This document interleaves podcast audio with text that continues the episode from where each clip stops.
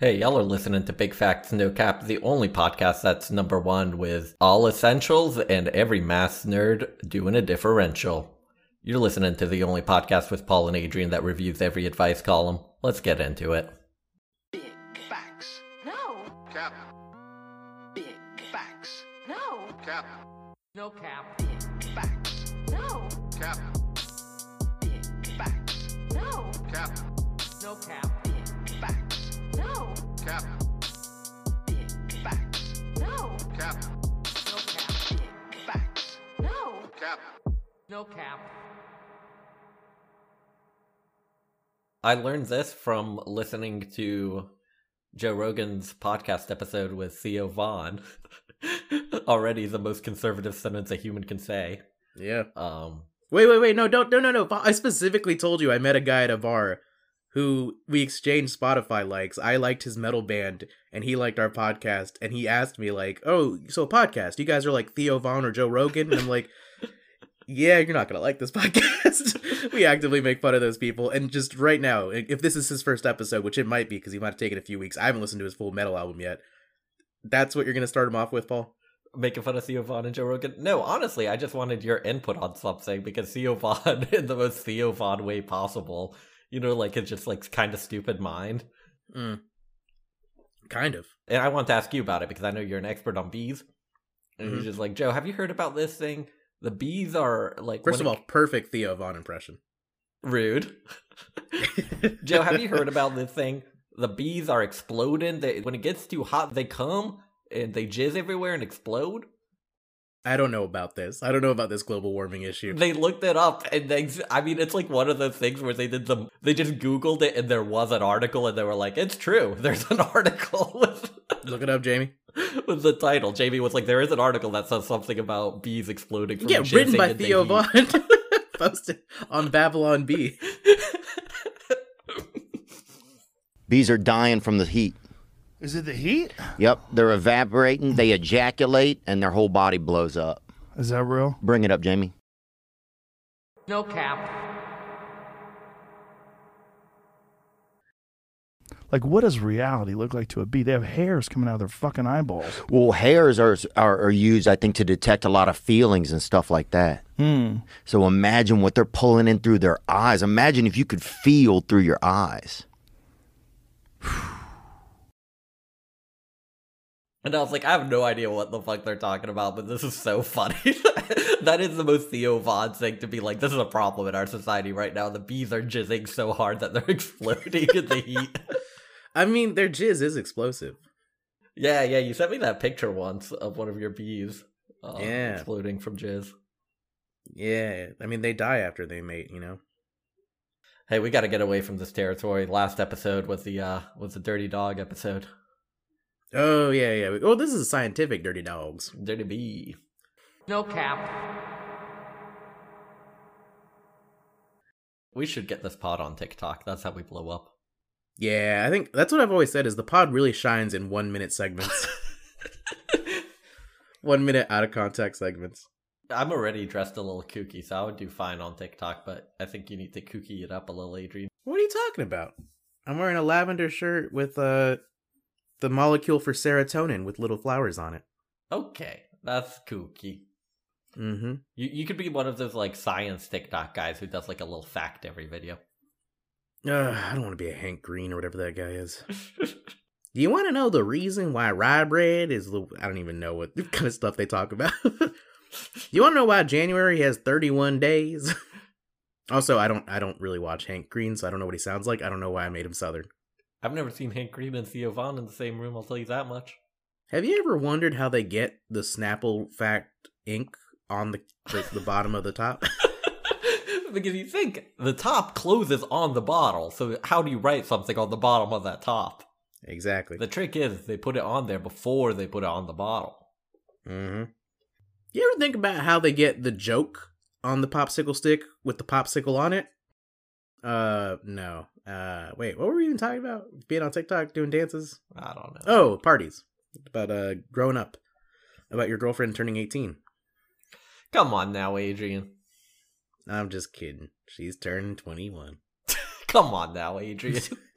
I'm just kidding. She's turning, I don't know about you, but I'm feeling 22. Come on now, Adrian. We can't go 1 year at a time to her age. Okay, she's turning 22 and a half. She's doing one of those half birthday things because she's a little bit extra.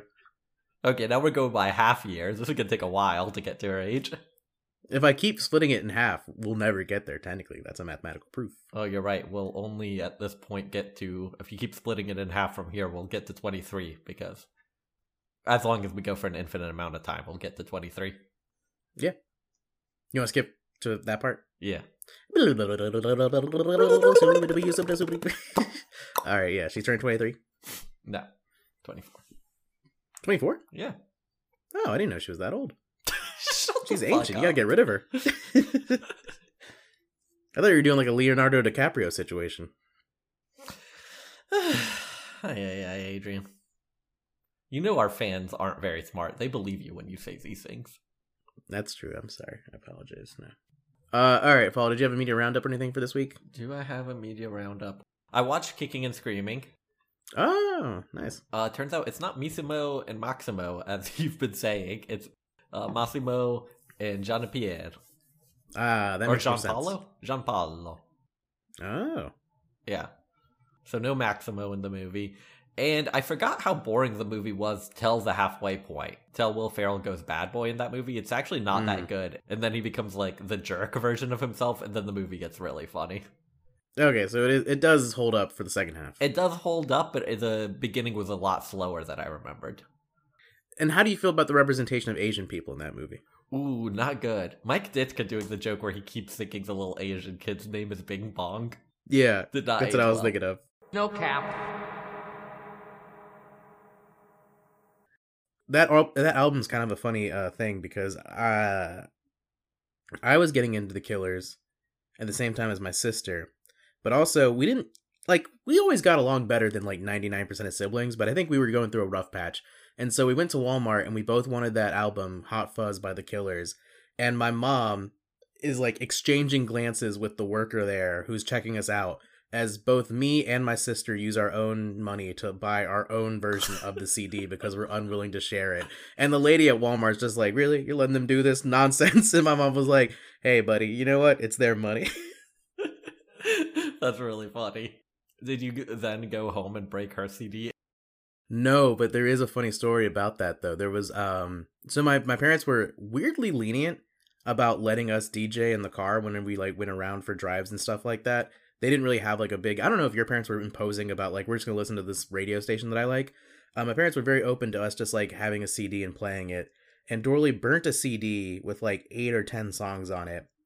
And we were just, I didn't really like her music in general, but also it was like the only CD that we played in the car for like months. And so at a certain point we get home from after school, I eject the CD out of the car and then I go and throw it into, like, you know, my house, like it's just miles and miles of woods around our house and then farmland. I took it and like a frisbee threw it as far as I could into the woods to make sure that we never had to listen to it again. Wait, we were doing media roundup, right? What was that part of? Oh, Kicking and Screaming. We had a whole long conversation about Kicking and Screaming. Overall, what's your rating? 3.5 stars. I don't like when you do it out of 5. I feel like 10 gives a lot more like flexibility on what you're... Double it. 7? Yeah. Is it closer to an 8 than a 9? No, it's probably closer to a 6 than a 7. Damn. Let's see. My two things... Oh, I have three things. I sent Paul a video, but I think everyone else should check it out. Toonrific Tariq just released a new video. I think it's one of his best ones that he's released. It's very funny. It's about all of the 1 to 2 season shows that lasted on Animation Domination on Fox. Very funny. Very good. Very insightful. And then I finished Shiver, finally, by Junji Ito. I've read 8 or 9 of his like horror collections at this point, and I think that one's easily the most consistently solid all the way through. Highly recommend. And then the other thing is that I brought up an argument that Paul and I have had before that I don't think made it to pod fully with Phil today, where we were arguing about how I don't believe in naming restaurants after people because I don't think it gives people enough information about what that restaurant is. And Paul thinks that because you can stereotype and rely on those kind of things, you can, you know, figure it out. Because Phil was trying to recommend to me a good barbecue food truck, and I was like, oh, what's the name or whatever? And he was like, oh, it's just someone's name and, like, kitchen. So I don't know. And I was like, well, yeah, of course, but if it's a terrible name. But if it's, like, Bubba's kitchen, that gives you a lot of information compared to, like, if it's Tony's. Well, you know what Tony's cooking. Come on, Tony. Exactly. You see what I'm saying? You can get information from a name. I think it just reinforces harmful stereotypes. And two, it makes people come into that restaurant and be like, hey, where's Bubba? I don't want to eat here unless Bubba's cooking at the fryer right now. That's what you're worried about? You're worried about the staff having to be like, he just owns the place. He put up the money, but he never even... Yeah, like, chef. The Colonel doesn't come in to cook chicken every day. And that's why it's not called Colonel's Fried Chicken. It's called Kentucky Fried Chicken. Which tells you everything you need to know about the restaurant. I think there's a method to the madness. I do. Lucinda's. I do. What is that? What is Lucinda's? What is Lucinda's? Lucinda's? That's like a healthy, fresh diner. Nope. Greasy ass fucking hot dogs in New York. That's that restaurant. Is it really? No, I don't know. This is just an exercise in how wrong this could go. What about Shalimar's? Greek food. No, it's Indian food. Oh, I'm thinking of technically Shalimar's. Like Indian fusion. It's like an Indian-Mexican fusion, but... Shalimar's is the Indian place we used to go to, right? I think so. I think we have one in Sac, too. So I think it's just like a very common name for someone who opens a restaurant and cooks Indian food. Yeah. Shomar's is the Greek place here in the Southeast. The Greek. Oh, so you were misled by the name. No, I was more misled by the fact that I'm a little stupid and my dyslexia has me... Can I see the diagnosis for that dyslexia? Mind. Can I see your doctor's note? Adrian, that's pretty ableist. All right, anything other than Junji Ito that we should talk about? No, just that thing about restaurant names. I'm heated. All right, do you want to get into the theme? I will say, if you're named Kiki, you can open up a restaurant with your name. I think at this point, I have two across the country examples of those being chicken and waffle shops. So, so really, it's just about you. Yeah, everything's about me. What are you talking about? All right. The theme is... It is one of those ones where the theme... It's one of them ones. This is going to be one of them ones, audience. Don't worry about it. Y'all are here listening to Big Facts No Cap, the only episode where it's one of them ones. Our conversation to it seems like it might cross over so much with our third segment that if you want to bring our third segment into it, might not be a bad idea. Sure. Yeah, let's do that. Cool. So y'all do another third segment up top? A third segment off top. So our theme is essentials, kind of as personified by, not personified, as exemplified. I was going to say, I don't think you know what personified means. As exemplified by the GQ essentials videos where a celebrity comes on and gives you 10 essentials that they can't live without. Which, if you don't know about it, you either, one, haven't listened to every episode because we talk about it in one episode, or two, you're not on the real YouTube space of corporate YouTube media. Yeah. But as Paul described, basically celebrities go on. They do have derivations of it. So sometimes because I'm into soccer, I'll watch like GQ Sports, soccer players, 10 things. But yeah, so the basic idea of it is like 10 things you can't live without. Oftentimes it's celebrities. So it's people who have to travel a lot. So it's a lot of like travel stuff. A lot of times it's like, oh, these are my favorite pair of shoes. I just like buy them new every year and get a new pair. These are the bathroom items I always keep with me. Oh, I always have a book on me. Yeah, and like the whole premise of it is like sometimes you're supposed to be a little bit quirky. Sometimes it's about humanizing like very big celebrities. Sometimes it's like Jason Sudeikis where he's like, I always have a red pen because I don't edit on a computer. I always print out like screenplays and edit them on in person or whatever. There is a lot of it where it is like, I don't think the red pen is actually essential for him. I think it's a little bit of like, there's a story they want to tell about their lives and the item kind of symbolizes their opportunity to tell that. Same, there's always a branded item that seems like an ad. There's not always a branded item. I don't think that's true. Frequently, and sometimes they'll claim it's not an ad, and it just makes me upset. Can I ask how many of these you've actually watched, and how much you're just pointing to the Jonah Hill episode? I watched them a lot more in the past, but I feel like the Pill Beats one in the beginning was very common, where it almost seemed like GQ was telling them they had to say Beats by Dre was one of their items. There is the thing where they always say GQ Magazine as one of their things that they always keep with them. Yeah, in my mind, that's the one that always got me with the Beats by Dre. It's like, really? You always have your Beats pill. For me, it's also one of those shows where there is always the music item. That's true. There's always like, these are my favorite pair of headphones, or this is my favorite Bluetooth speaker, or this is or like accessories, like a watch, a headband, a thing that I always wear. Sometimes they'll really flex on it. They'll be like, yeah, this is a watch. It costs this much money. I got it as a present for doing this gig. Oh, it's the kind of show where it's not like Hot Ones, where like generally on a Thursday it comes out and it's like, all right, I'll find some time to watch it. No matter who it is, I really seek out the ones of people I know. I'm not really that interested in finding out what someone who I don't care about or don't know keeps as their essentials. I think I don't watch it at all anymore, but I think I only watched it when it was recommended. Like if I was watching, it was like one of those ones that if you're watching an interview of any celebrity, it's likely if they've done one to be in the right hand, like watch their GQ 10 things. Yeah, I wonder if it's even part of like a main media cycle at this point. I don't think the show's that big. I don't think it's like a Hot Ones. Yeah, and then the other way that it goes is it's someone just being like, oh, I can't believe that this big celebrity just wants all these mundane things. It's just like chapstick and deodorant and a rosary.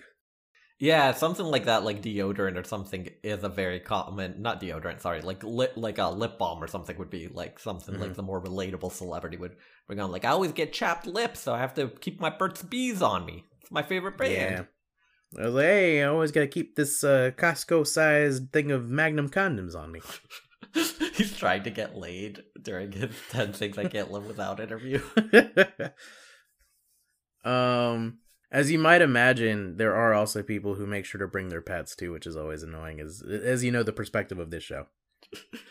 But do you want to get into our 10 Essentials? Like I said, the 10 Essentials kind of have like an air of usually it's a celebrity who travels a lot or is on tour. I kind of geared mine towards like my daily life of not having to go around all the time, but I tried to keep with the general themes of like, you know, one or two health things, one or two, you know, whatever. Yeah. All right. You just want to exchange one at a time?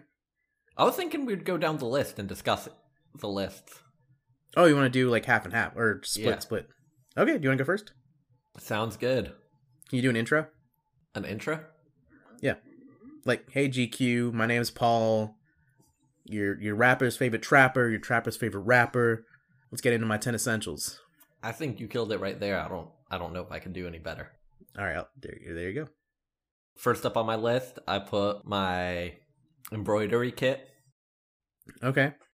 I was going to ask if you took this sensationally or like really tried to stick it to a ground thing or like... I tried to keep it in line with the attitude they have in the actual GQ show where they're trying to teach you about like new things about them.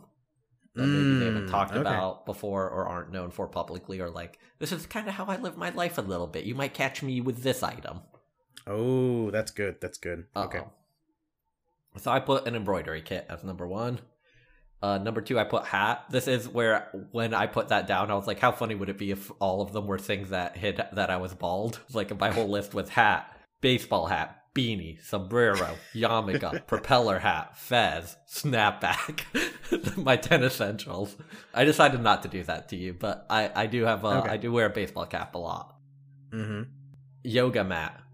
Podcast mic. You know I gotta spend time. Wait. Do you want to explain that anymore? Or? Yoga mat. I do yoga. Podcast mic. You know I gotta talk to my boy Adrian. Oh, I didn't put that in mine. I feel bad about that.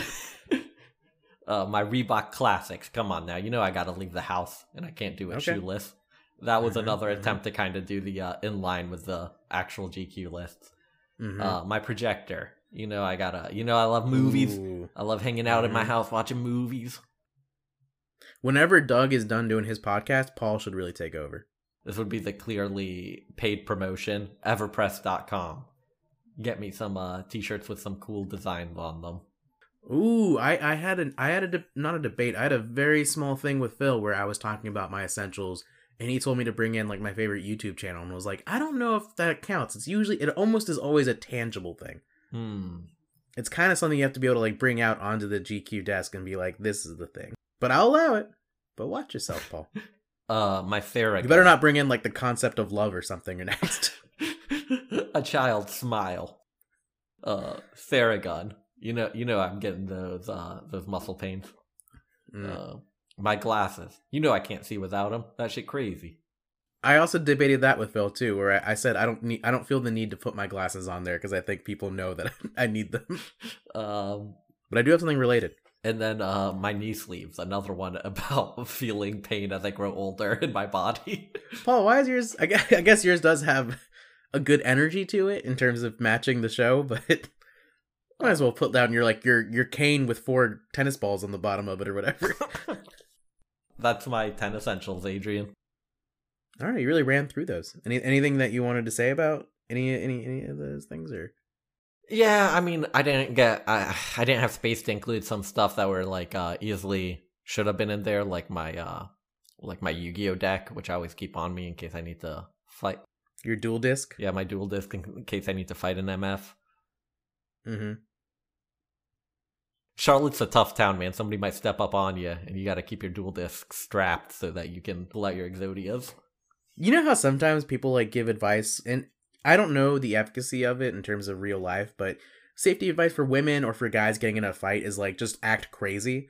Do you think if someone tried to fight you and in your bag, you were like, all right, let's fight, and you just pulled out a dual disc and put it on? Do you think that would be sufficiently crazy that someone would be like, I don't want to fuck with this guy. Wherever his mind is, I'm not there. I'm not on the same plane as him. I wouldn't fight a guy with a dual disc. It'd be a weird thing to have to carry around with you all the time, but you know, that's what the essentials are all about. My loafers, I do like my Minnetonka loafers a lot. Wear those around the house. They're very comfortable. Hey, sponsor me. Sponsor me, Minnetonka. Sponsor the pod. Sponsor the pod. All right. So what's up, G? What's up, JQ? That's what I almost said. What's up, JQ? What's up, comma? Let's talk about the JQ. Let's talk about the JQ. No, that's not what I'm saying. What's up, GQ? My name's Adrian. You know me from such things as Big Facts No Cap. Task repertoires of hygienic workers reveal a link between necrophoric behaviors from Behavioral Ecology and Sociobiology 2019. And the Ethogram. The official blog of the Animal Behavior Program at UC Davis. I'm here to talk about my top 10 essentials. Let's get into it. Number 1, I did a couple of fudged kind of mix them up, not mix them up, but like combine them. My sleep mask and my Gap sleep shorts are one item together. Oh, so yeah. Basically my sleeping essentials. So I'm wearing them right now. They're like these kind of like light blue, soft, waistbanded sleep shorts.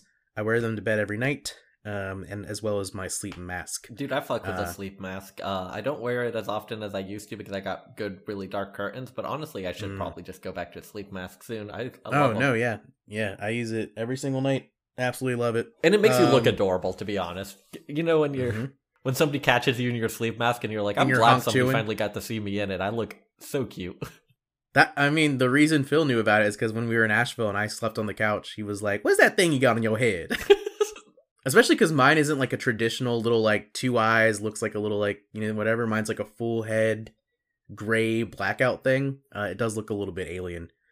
But I love it. It's great. Okay, number 2. I recently talked to Paul about this, but I have recently developed an addiction to Gatorade Zero. So sometimes they'll bring in coffee or something like that. The drink that I've been drinking the most of recently is a good old Gatorade Zero. I guess Coke Zero could also be on here, and actually maybe more justifiably so. But when I think about my daytime stuff, I usually am sipping on a Gatorade Zero. It's not a particularly good zero alternative to a drink as far as those go. Oftentimes they're very chalky and kind of weird, but the good flavors are pretty good. The fruit punch is a little chalky. The blue one's pretty good. The lemon lime's okay. The cucumber lime is quite good, but it's not really one of my favorites because I don't like the original flavor as much as some of the other flavors. It sounds like you don't like this drink at all. No. Like even like, but the Glacier Cherry is like one of the worst adaptations of the original. But it's also like I kind of like it scratches the itch a little bit, you know. So and what you're saying is you just like Powerade so much, Gatorade so much. And the Gatorade Zeros do an okay job mimicking them. I think the blue is the least offensive if that's the one you want to go for. That's insane. So you just like Gatorade more, but this reminds you of that thing you like more. And I guess you do have to bring in that you're diabetic. Also, I'm actually more of a Powerade fan. I like the flavor of Powerade more. Okay, that's being like a Pepsi guy. That's a brave thing to do. You're just coming out right now as a Powerade guy. Yeah, I like the blue Powerade a lot. I don't know why. It's one of my go-to McDonald's drinks. Wait, okay, hold on. No, that's two different things. So not only are you a Powerade guy, but you're a Powerade with my burger and fries kind of guy? Yeah. That's a whole other ballgame. Care to explain? I don't know. I started doing it as a kid, and I've just run with it. Okay, so that's like a thing where like some people associate Powerade with like working out or like playing a sports game, and for you, it's with a quarter pounder with cheese. Well, when you put it like that, I feel stupid, Adrian. Okay, I took Paul and I had the same idea. I have had a shoe conundrum in recent years, but I think I've found my go-tos for a long time. So I'm going to go with my Adidas Sambas as a go-to in the shoe category. Paul already mentioned this, so I guess it's probably good to bring in now. My insulin supplies. I grouped them together. Is that okay? Yeah. I mean, I did embroidery, like my embroidery equipment, all one thing. All right, so that includes my insulin pump, my Lancets, my test strips, my alcohol pads, my insulin vials, my... I think that's about it for what I have now. Oh, my PDM, as I mentioned earlier, my second cell phone. And, of course, the secret elixir that I could drink at any time to cure my diabetes, But I choose not to. But I choose not to, because I like being difficult. Kind of on the same line, I did another combination one of sometimes they'll bring their favorite snack. So my first one's going to be gummy candies, which I always have on me, but like for medical reasons. Isabel could bond over that. She's a real gummy head. Oh, I fucking love gummies. I would take a gummy over a chocolate 100 times out of 100. I think I would too. I'm more of a sour head than she is though. So that's kind of where we split on the I gummy. Would call you a little sour head. So in combination with gummy candies, I'm also going to put another food, which is peanut butter pretzels, which is a snack I usually have in my bag and in my pantry at all times. The next one is an overlap. I think the only overlap that we've had so far.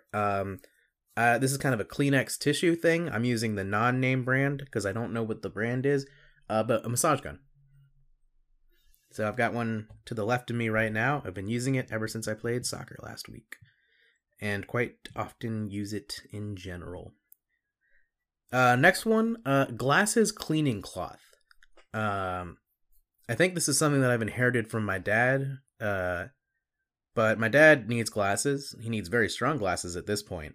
And if I ever am reaching to clean my glasses with my shirt, he always pulls out the, 3-foot by 3-foot glasses cleaning cloth that he keeps in his back pocket at all times. But yeah, I keep, 3 or 4, just it's one of those, one in the car, one in your bag, one in your desk type things, so... I always use those. My last 3 are my Timbuk2 messenger bags. That's a cycling kind of bag with the one strap that kind of goes over your shoulder. I got it as a hand-me-down from my friend Esteban, and I've used it all throughout grad school. And it's great because earlier in grad school I cycled a lot, and then also it's just a good walking bag too. And I want to give a shout out to Timbuk2 because I know that there's a Biggie Tupac Chrome versus Timbuk2. I don't want to say that I've chosen my side. I also have a Chrome bag that I got on sale and was still ridiculously expensive when I got it on sale. I don't use it as much. It's not as comfortable. It's a straight up backpack, but also just kind of not as good. I kind of use it for very particular situations. Okay, and then my last 2. One I switched out at the last second. I did have a bathroom thing, but then I kind of convinced myself that I don't really use anything kind of very actually unique. Bathroom toiletry wise, I don't use a special hair gel. I don't have a special lotion. So I switched it out for a hobby thing like Paul, and I'm going to put my MIDI controller. So that's the little keyboard that hooks up to my computer so that you can use to make music. As a amateur producer for a comedy rap group. And the last one is my planner. I use a planner. I write down everything that I need to do in a day. And I get a lot of satisfaction from scratching it off in a very aggressive way.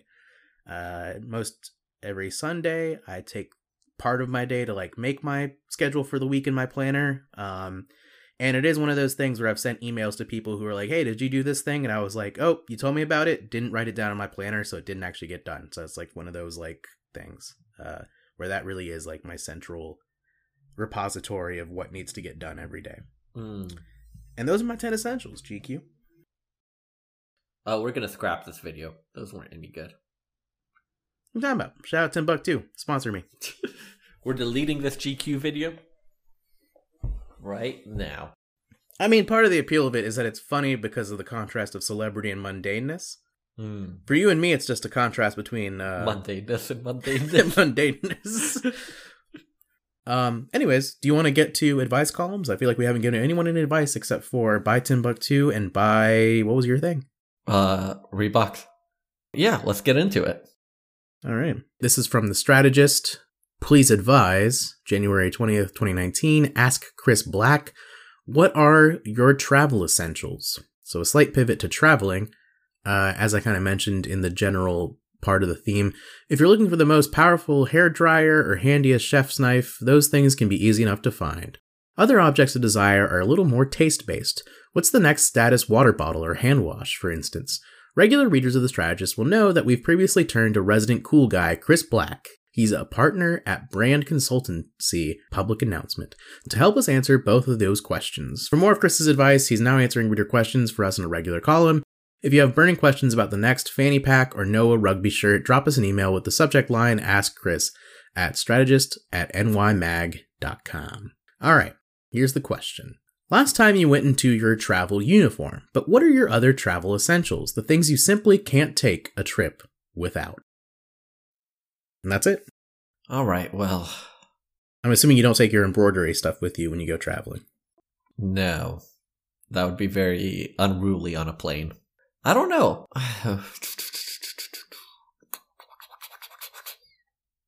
Do you have travel essentials? Spark my... I mean, one of them would be my sleep mask from my list from earlier. I am one of those people that gets... I really hate plane rides, so like maybe like a ginger chew or like a gum or something to chew on for air pressure stuff, and then also one for like stomach stuff. Other travel stuff, cash. I usually try to have cash on me in addition to having my card on me, as opposed to my everyday life where I almost try and keep 100% AirPods, cashless. That's definitely a travel essential. Some AirPods, some headphones. If I'm doing a car ride trip, I'm not always the one who drives all the time, so I usually bring a pillow. Something to like sleep in a car. Yeah. I don't think I have too many. As long as I have my AirPods, I think I'm mostly fine. You're like Robin from Teen Titans where he talks about how like, if I have my cape, I can sleep anywhere. Yeah, that's exactly it. If I have my AirPods, I can sleep anywhere. Obviously, I need both of my katanas. In case shit goes down. But TSA's gotten weird about those in the last 2 decades. I don't know if anybody ever gives this advice, and it's very honest and genuine advice. When you're traveling, the most important thing to take is free space. Free space in your bag to bring stuff back with you. That's very smart. I would also agree with that. Don't stuff your bag on the way there with a bunch of knickknacks and, oh, what if I get bored and I need this book? But also, this book is pretty good. Don't take multiple books. Don't keep it light. You're going to appreciate it on the way back a lot more that you have that free space. You're not going to, don't bring a billion little hobby trinkets. You're like, what if I get bored on the trip? Just don't get bored on your trip. Straight facts. Also, I would agree sort of with that, but I would give a qualifier. Pack your bag to the brim, but with stuff that you're giving out when you're there. Ooh, that's actually, that's good advice. Yeah. So like I said, in Guatemala, we had stuff to bring because medicines you can't get in Guatemala, or like, you know, clothes that we don't need anymore. And then when you and I went to Cuba, we brought candy with us because I think you read online that was a nice thing to do, and we did that for the local children. Same with going to Lebanon. We really take a lot in our bags, and then we also, once we've handed out all those presents, we bring back a lot too of stuff you can't get in America.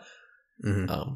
Usually just like foods and stuff like that, which it's always a little dicey, obviously, with immigration control, so you have to be careful about what foods you bring back, because if it's like fruit or something, they're going to toss it out. So you can bring back jams, but not like a full apricot, right? Do you guys ever do that thing where you like send packages back and forth, and like when you open the package, you can clearly see that like whatever agency suspects or opens inspects packages, like clearly like ripped it open, cut everything open, and then just like threw it back in. Yeah, I've definitely seen that with stuff I've bought internationally too. That's coming from like Alibaba. Oh, really? where it'll show up and I'll be like, that's so funny that they did such a horrible job, like, repackaging it. Like, be like a literal cut right down the label. Yeah. And then it'll be like, just taped back together lazily and another thing. It's just like, okay, cool. Like, you couldn't have been a bit less, like, there's like a clear seam you could have opened up and you just were like, went in with a knife. I think I mentioned this before, but when I went back home recently, and this is the first time going back home with an insulin pump, so I have to carry all the supplies for it, and I put it in my check-in bag, which I always thought was like the strategy for like if things that you don't want looked at or things you don't want touched. But apparently, both the coming back home and coming back here, I got the note in my bag that said, "Yeah, we're TSA. We ruffled through your shit. Tough shit." Yeah. And everything's messy. One time, on my way back from Lebanon, they, as an adult, so I was coming back alone, single male coming back from the Middle East, they pull me aside for the random check.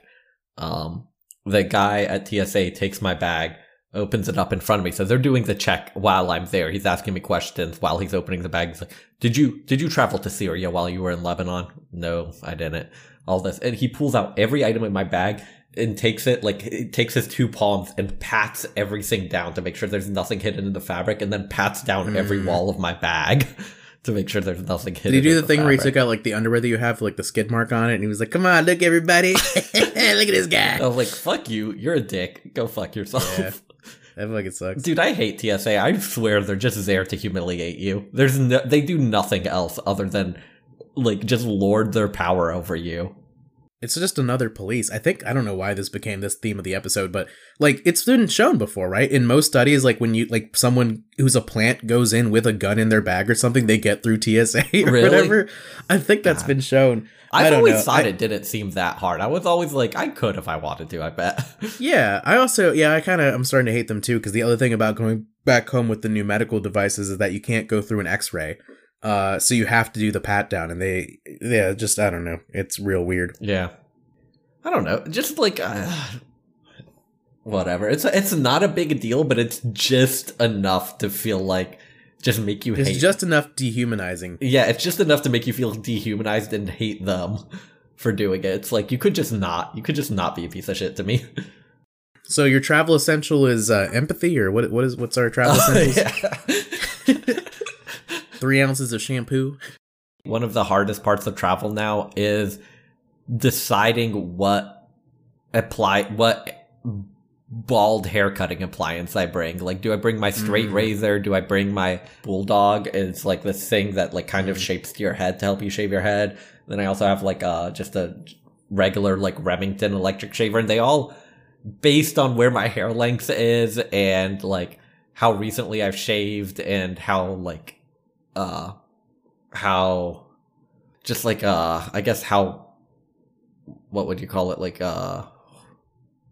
tender my head is that day is, like, which one I should use to shave at home. But when I'm traveling, I kind of just have to pick one, because I can't bring, like, 3 different shaving appliances with me to shave my head. But if I let it go for a couple days, it does legitimately start looking a little ugly. Yeah, these are those travel essentials. For girls, it's tough, right? Because girls often have, like, whole routines where first I spray my hair with this bullshit. You're talking about women or girls? What? Women or girls? Women. Sorry. Adrian, why do you do this to me? Why do you shame me for speaking English how I speak it? Are you maybe like that person whose Substack you follow where you use proper English as a way to bring down POC? I don't like talking anymore. Women. Izzy always has to bring her sabers and her rapiers. And yeah, she always has to bring her epee. TSA is so difficult about epees, man. What do you do? Like, do you have to have, like, what do you do if you're, like, a professional, like, gun shooter or something and you need to take your gun somewhere, or, like, a weapon that's... You can do, like, a TSA, like, I'm going to bring a gun, here's why, here's the situation type thing, get approved. Do they have to put it under the plane? I assume you're not allowed to have it with you, like... No, yeah, it definitely has to be a check-in thing. Check-in. And it's kind of like the same thing where, like, have you ever seen someone where, like, I mean, it feels like it sucks, but, like, they pay the full price for a checked bag to, like, bring their bass or whatever, like a musician type person. Yeah. There's the, I know the skateboarding community, I forget which airline it is. There's one airline that won't let you check a skateboard as a carry-on. That's not radical, bruh. one airline specifically is like, nope, because it doesn't fit in our exact dimensions, even though it's smaller than most bags, we won't let you. So there's like, you know, skateboarders rise up, this airline's evil. And so what I do is I get a carry-on bag and I fill it with Tech Decks. And then I just empty it out on the plane. There's a video of a guy purposefully not being able to bring his skateboard on the airplane, but because skateboards are mostly valuable for like the wheels and not the deck, it's him being told you can't bring it on, so he takes it, breaks it in half, puts it back, and he's like, fits now in the carry-on size limit. What is it, $90? $89. $89. $89 because it doesn't fit in here. Okay. Here we go. This should do the trick.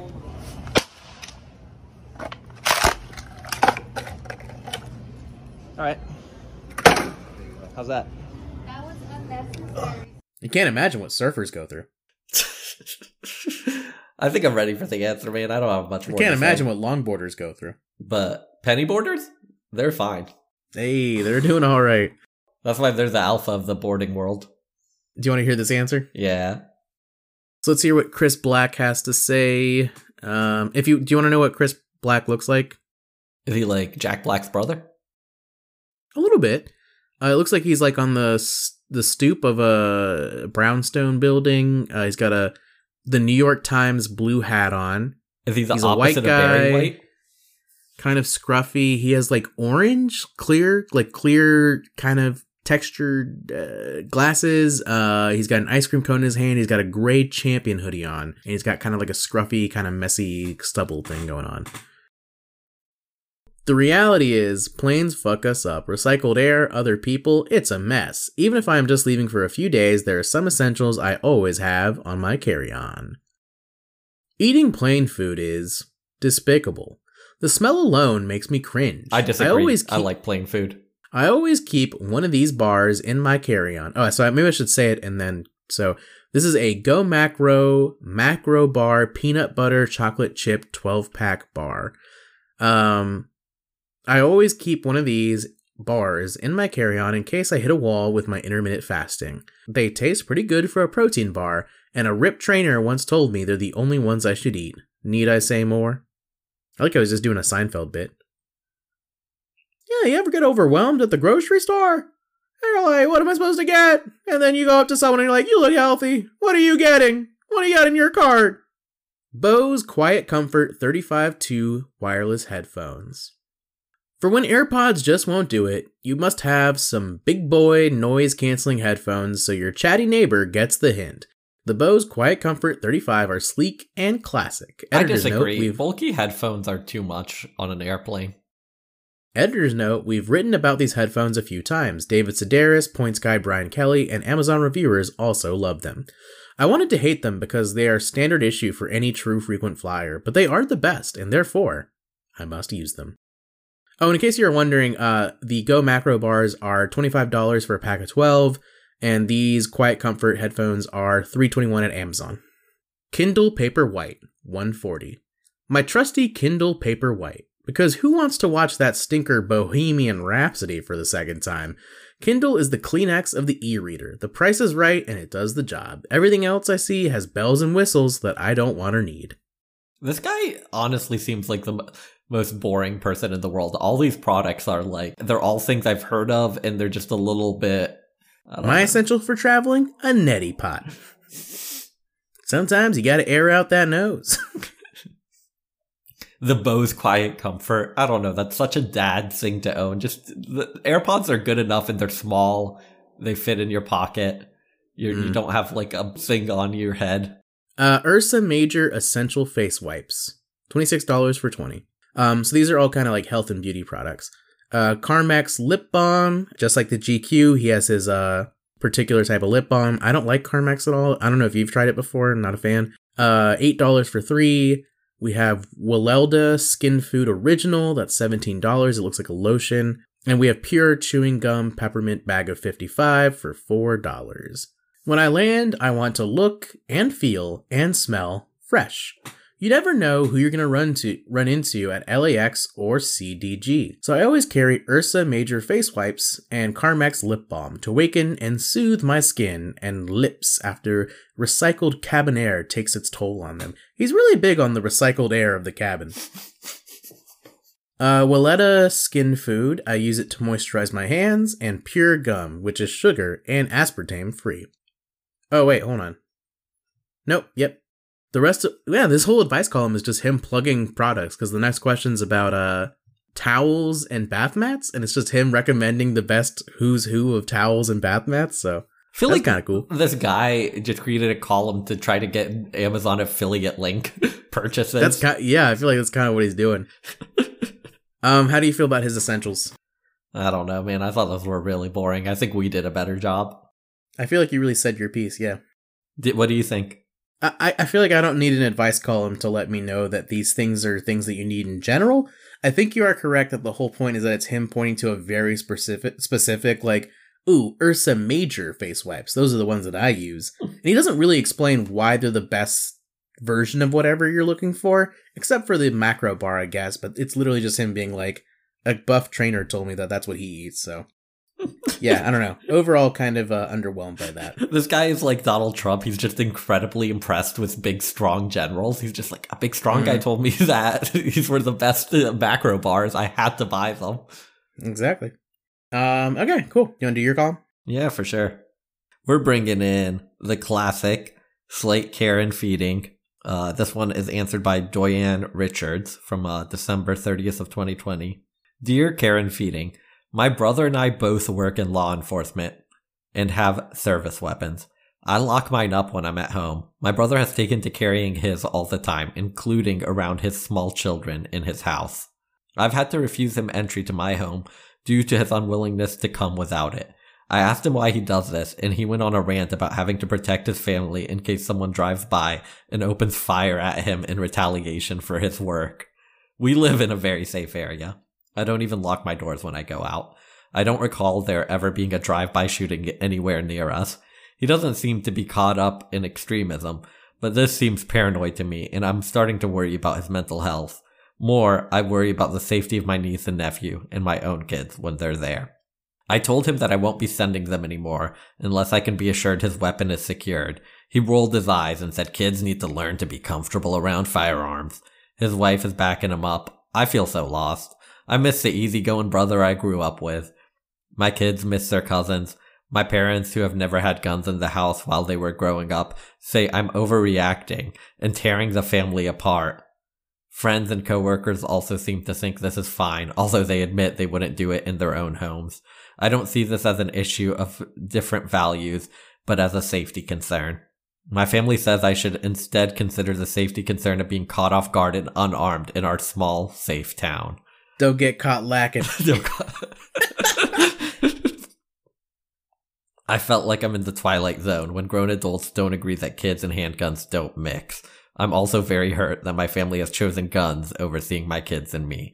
My conscience is screaming that it's only a matter of time before something goes horribly wrong. Am I overreacting? Damn. I assume you're right.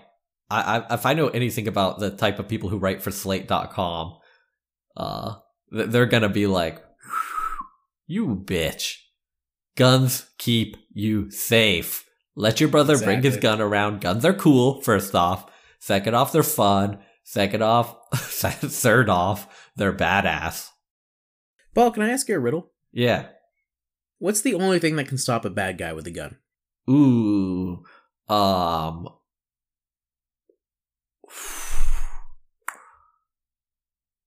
A Home Alone style trap. You pass. But just this once. This reminds me of a paint can attached to a rope that when he opens the door, it comes flying out at full speed.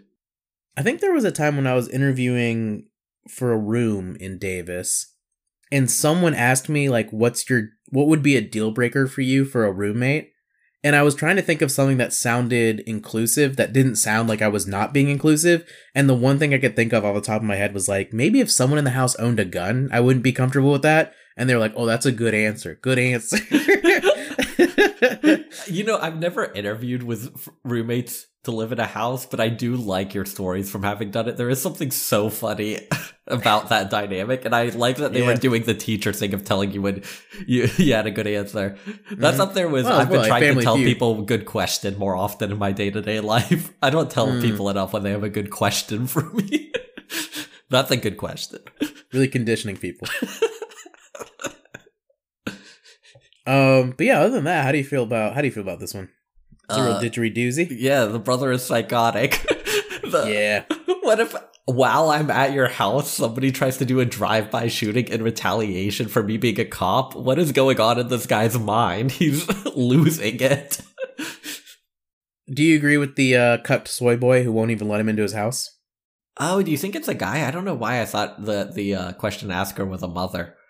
Oh, I don't know. We have this every column where me and you assume opposite genders. I wasn't paying really close attention to the genders of who was who. No, I think I do agree with the cucked soy boy or soy woman. Soy girl. That's insane that he wants to carry a gun around. No, I would take the same stance, and I feel like there were people I know who would be, like, annoyed by that. But, like, you know, he's already a cop, and, like, I think I've told you before that I've had conversations where I've told people where, like, yeah, I'm having this issue where, like, I want to support my friend because he really likes his new relationship, but he's dating a cop, and I don't like that. And they've been like, well, what else is wrong with her? And I'm like, what are you talking about? She's a fucking cop. Like, that's enough said. What are you talking about? And so I feel like this is something where people would, like, who I know would actively criticize me and be like, oh, what? Just because he wants to have a gun in the house? You won't fucking let him? Come on. I think it's just let him keep that thing on him. Why does he need it while he's eating Cheetos on the couch? You know what I mean? It's insane behavior. What if it's like not puff Cheetos? This is one of my arguments for why puff Cheetos are inferior to regular Cheetos. What if it's a Cheeto that comes out and looks like Osama bin Laden? And you take it out of the bag, and you're like, oh, shit. And you know these people who are all about, like, safety stuff. I feel like they definitely, as much as they like to talk about it online, are not, they're not actually that safe with the gun. He probably, like, takes it off whenever he needs to go take a shit. He's like, you know, I can't take a shit with all that weight on me. And, like, just leaves 100%. It on the dining room table or whatever, you know? Just leaves it on the coffee table. There's no way that, like, if he's at, like, a big dinner that's family style and he can't reach something, he takes the gun out as, like, an extra little extension to, like, push something towards him. Safety off, just, like, pushing a piece of sushi towards him. Yeah. It's, you know, sometimes when you're, like, you just kind of, like, need a mallet or something with, like, a big heavy base to kind of, like, hit something in at home, like, he just pulls the gun out and starts smacking it with the heel. You know when you need to tenderize some meat for dinner? Exactly. He's like, chicken.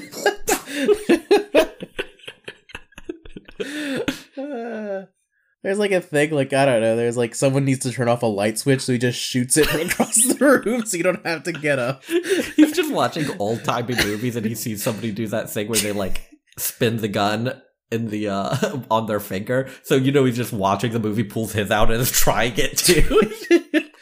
I swear I can get this. Oh my god. You know when kids boo when a bad guy comes on the TV? He just starts shooting at him.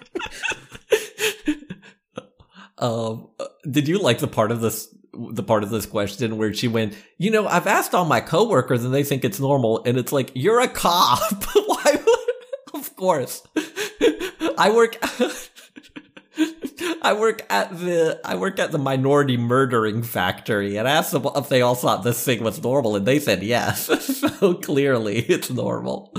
That is funny. That's a bad. That's what we call a non-representative survey. I mean, I think that they have a very good extra guard of being like, my kids are here. Like, kids and guns don't mix. I think part of my fear of why I'd be made fun of is that, like, I would be like, I don't care if there aren't kids here. Like, I'm a little boy. I don't want to be around a gun. Like, don't bring that around me. I don't know if I would care. If a friend wanted to bring it, was a concealed carry person wanted to bring it in my house, I wouldn't care. Really? No, I wouldn't. I wouldn't let them do it if there was kids around. Oh, really? No, I wouldn't need the kids as an excuse. I'd be like, hard no. Hard no. Yeah. So when you were at your friend's house who was dating a cop, were you like, is her service weapon locked up for the night? You would check and make sure? Well, dating doesn't mean that they live together. Gotcha. Yeah. I just thought went quick in his relationships. Yeah, he comes quick, I'll tell you what. Do they describe the service weapon in full? Is it like cop handgun or is it like full on AK-47? I also feel like if your brother was like, oh yeah, there might be a drive-by shooting in retaliation for what I do for work, I'd be like, another good reason you shouldn't be at my house. I don't want to be the target. That's a good point. That's a good point. That just adds more to the you should not be here if you think that drive-by shootings are likely. Paul, are you aware of the fact of what is it AR-15s? Yeah. Do you know what the AR stands for? It's not assault rifle. That's the exact same place where I'm like, I know from reading online that you're going to get made fun of by conservatives if you say that it stands for assault rifle. That being said, I don't know what it actually stands for. I don't give a shit. Dude, fuck conservatives who think you need to know everything about guns to think that they're stupid. These motherfuckers don't know anything about history and you still have tons of opinions on it. I'm not trying to get caught lacking on my knowledge about guns. Although we are both in DSA, and I don't know how Davis DSA is, but Charlotte DSA has a good number of people who are, like, into gun culture. I mean, you just said it. Charlotte DSA. Sacramento DSA is anti-gun? No. I'm in YOLO DSA, and YOLO DSA only lives once. We're big into guns. I don't hate guns that much. I just think you shouldn't have them around kids. Or... I just don't want them around me. In a house. That is in a park. Secured in a gun lock. Yeah. I don't really like open carry either. It's very threatening to everybody you're doing it around. It kind of seems like you're threatening everybody. Kind of. And concealed carry is also like dickish because it's, I don't know, I just don't want to live in a society where people have guns around me. Mm-hmm. I don't want every fight to be like, well, what if this motherfucker has a gun and shoots at me? Replace your brother's gun with a water gun. Oh no, one of those things that shoots salt out to kill insects. Mm. Or one of the ones for clowns that just says bang and a little flag. Mm. Did I tell you that when I was telling Phil about my massage gun, he thought for some reason it was like a novelty thing where like, you know, like a lighter that looks like a gun where the whole point is that looks like a realistic gun? Yeah. He was like, oh, so it's like a realistic gun, but like it massages you. And I was like, no, it's just a name. Like it it really doesn't look very gun-like. If anything, it looks like sci-fi, like laser gun-like, but like... That's so funny. The point of it was not called to, like, a gun because it has like a barrel and a trigger. Yeah, it doesn't even have a trigger. Yeah, mine has like a little on-off switch and then a number thing. Yeah, I guess a handle and a barrel. That's about the two parts of it. That's all you need to be a gun. Damn. But yeah, like I said, I'm not anti-gun. I just feel like people should lock them up in their house and I don't want them to bring them out in public or in sensitive situations. You can keep your gun around if you just want to hit up the shooting range or something. Sure. Or hunt. What do you think Care and Feeding has to say about this? Let's hear it. You're absolutely doing the right thing here. I'm shocked. I'm shocked that Care and Feeding took that angle. I thought they were going to be pro-gun. Despite what everyone else around you is telling you, in the interest of full disclosure, I'm 100% anti-guns, but I also respect the right of citizens to own them responsibly. And to be clear, there's nothing responsible about having handheld killing devices when you're around children. I never understand people who live in suburbia but clutch their guns in fear that someone is going to carjack them or ransack their homes. Don't let your family gaslight you into believing you're the problem, because you're not. Your primary job as a parent is to keep your kids safe, and I wouldn't budge on this for a second. How could you live with yourself if your kids somehow got hold of your brother's guns and hurt themselves? It's simply not worth the risk, no matter how small that risk may be. Be firm and tell your brother and your parents that under no circumstances will you bring your kids into any house with an unsecured firearm and refuse to negotiate on that topic. Surely, they'll tell you how you're single-handedly tearing apart the family, but sometimes the right thing to do isn't the easiest thing to do. The hardest part is how it will affect your kiddos. I would simply tell them that they may not like not seeing their grandparents, cousins, and uncle, but this is the right thing to do for their safety. Additionally, I have a hard time believing that people are so hard-headed that they would refuse to make a simple compromise in order to visit with you and your kids. If you stay strong on this, they may come around eventually. If not, then it's painful proof that the irrational fears of the boogeyman are stronger than their relationship with your family. That's it. I could have guessed that. Also, we didn't talk about it during the question, but I do... It's like a classic advice column thing where the family is supporting the clearly irrational person. Often, I think, because they know that that person's irrational, so they're just like, they tell the more reasonable sibling, like, well, you should just, you know, let them do what they want, because they know that they can convince that person, whereas the gun-loving brother is probably harder to convince, so they're gonna zero in on the question asker in this case, because they're like, we can move them. We can shame them. They feel shame. Unlike the brother that carries a gun, where they're like, he's always been an ass. He doesn't feel any shame. There's no way we're going to say you're tearing apart the family by refusing to give ground on this gun thing. He'll tear apart the family happily. He's an obnoxious weirdo, always has been. If we were both academics studying this research question, we would have a rivalry because I have an alternative hypothesis. That the parents are also crazy?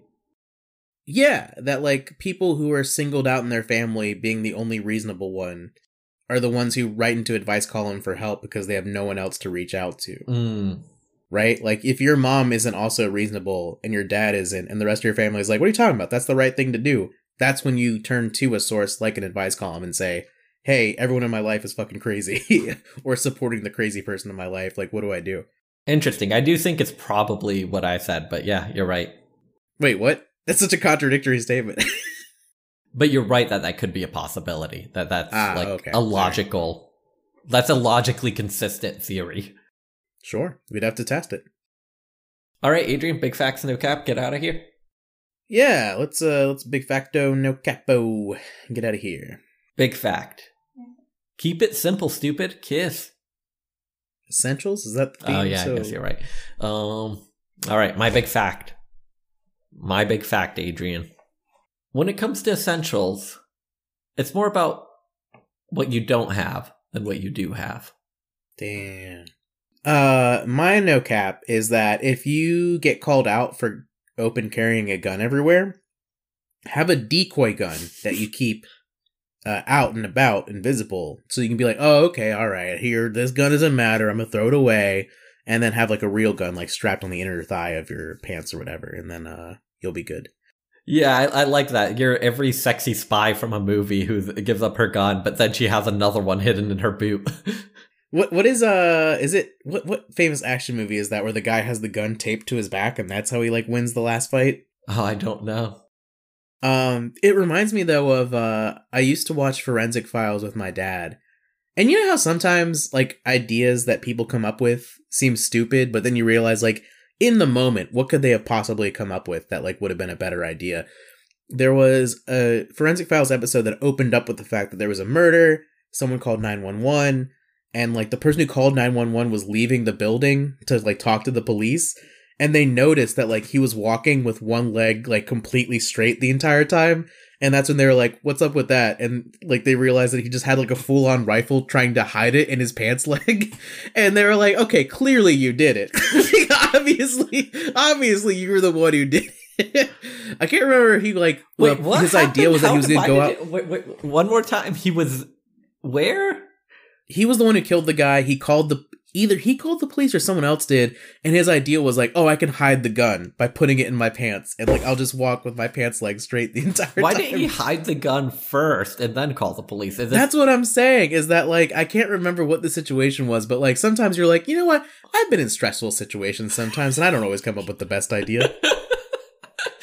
So what you're saying is you related to this murderer. I don't like how you put that, but a little bit. A little bit. I don't know. I'm probably misremembering that. That's from like when I was in third grade or something. But, and his arms were also straight, and both arms were straight. He had four rifles. He had something like popping out of his head a little bit, you know, like this. One on his back, so he was walking standing perfectly straight. Yeah. Anyways, yeah. So I think that's it. We did it. We did it! Should this be like the end of SNL where we hug and clap for each other? Yeah! Let's get out of here.